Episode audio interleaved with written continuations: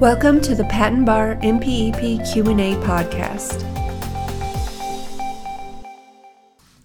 Today's question is as follows: Who will be listed in the assignee section of a patent?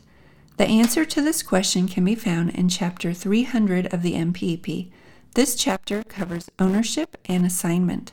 The answer is from the 9th edition, revision 10.2019.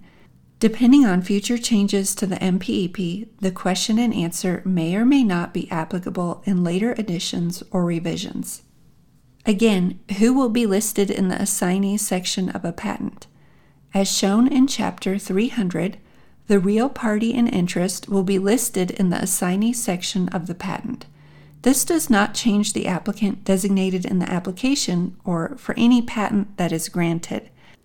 Any desired change to the designated applicant must be made in accordance with 37 CFR 1.46 no later than issue fee payment.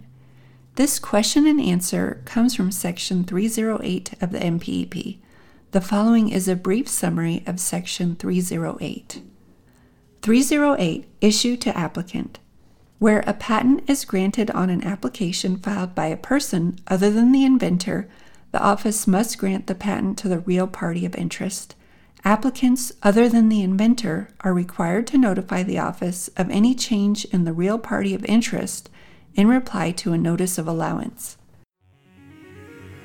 This has been another episode of the Patent Education Series Patent Bar MPEP Q&A podcast with your host Lisa Parmley Registered Patent Practitioner number 51006. Please visit patenteducationseries.com for more free information to help you learn more about and pass the patent bar exam. Thank you so much for being part of the Patent Education Series community and for being here today. We're here to help you succeed. If you'd like to help the show, the best thing to do is to subscribe and share it with a friend. If you need anything or just want to touch base with us, please email us at info at patenteducationseries.com. We want to see you succeed and put the patent bar exam behind you.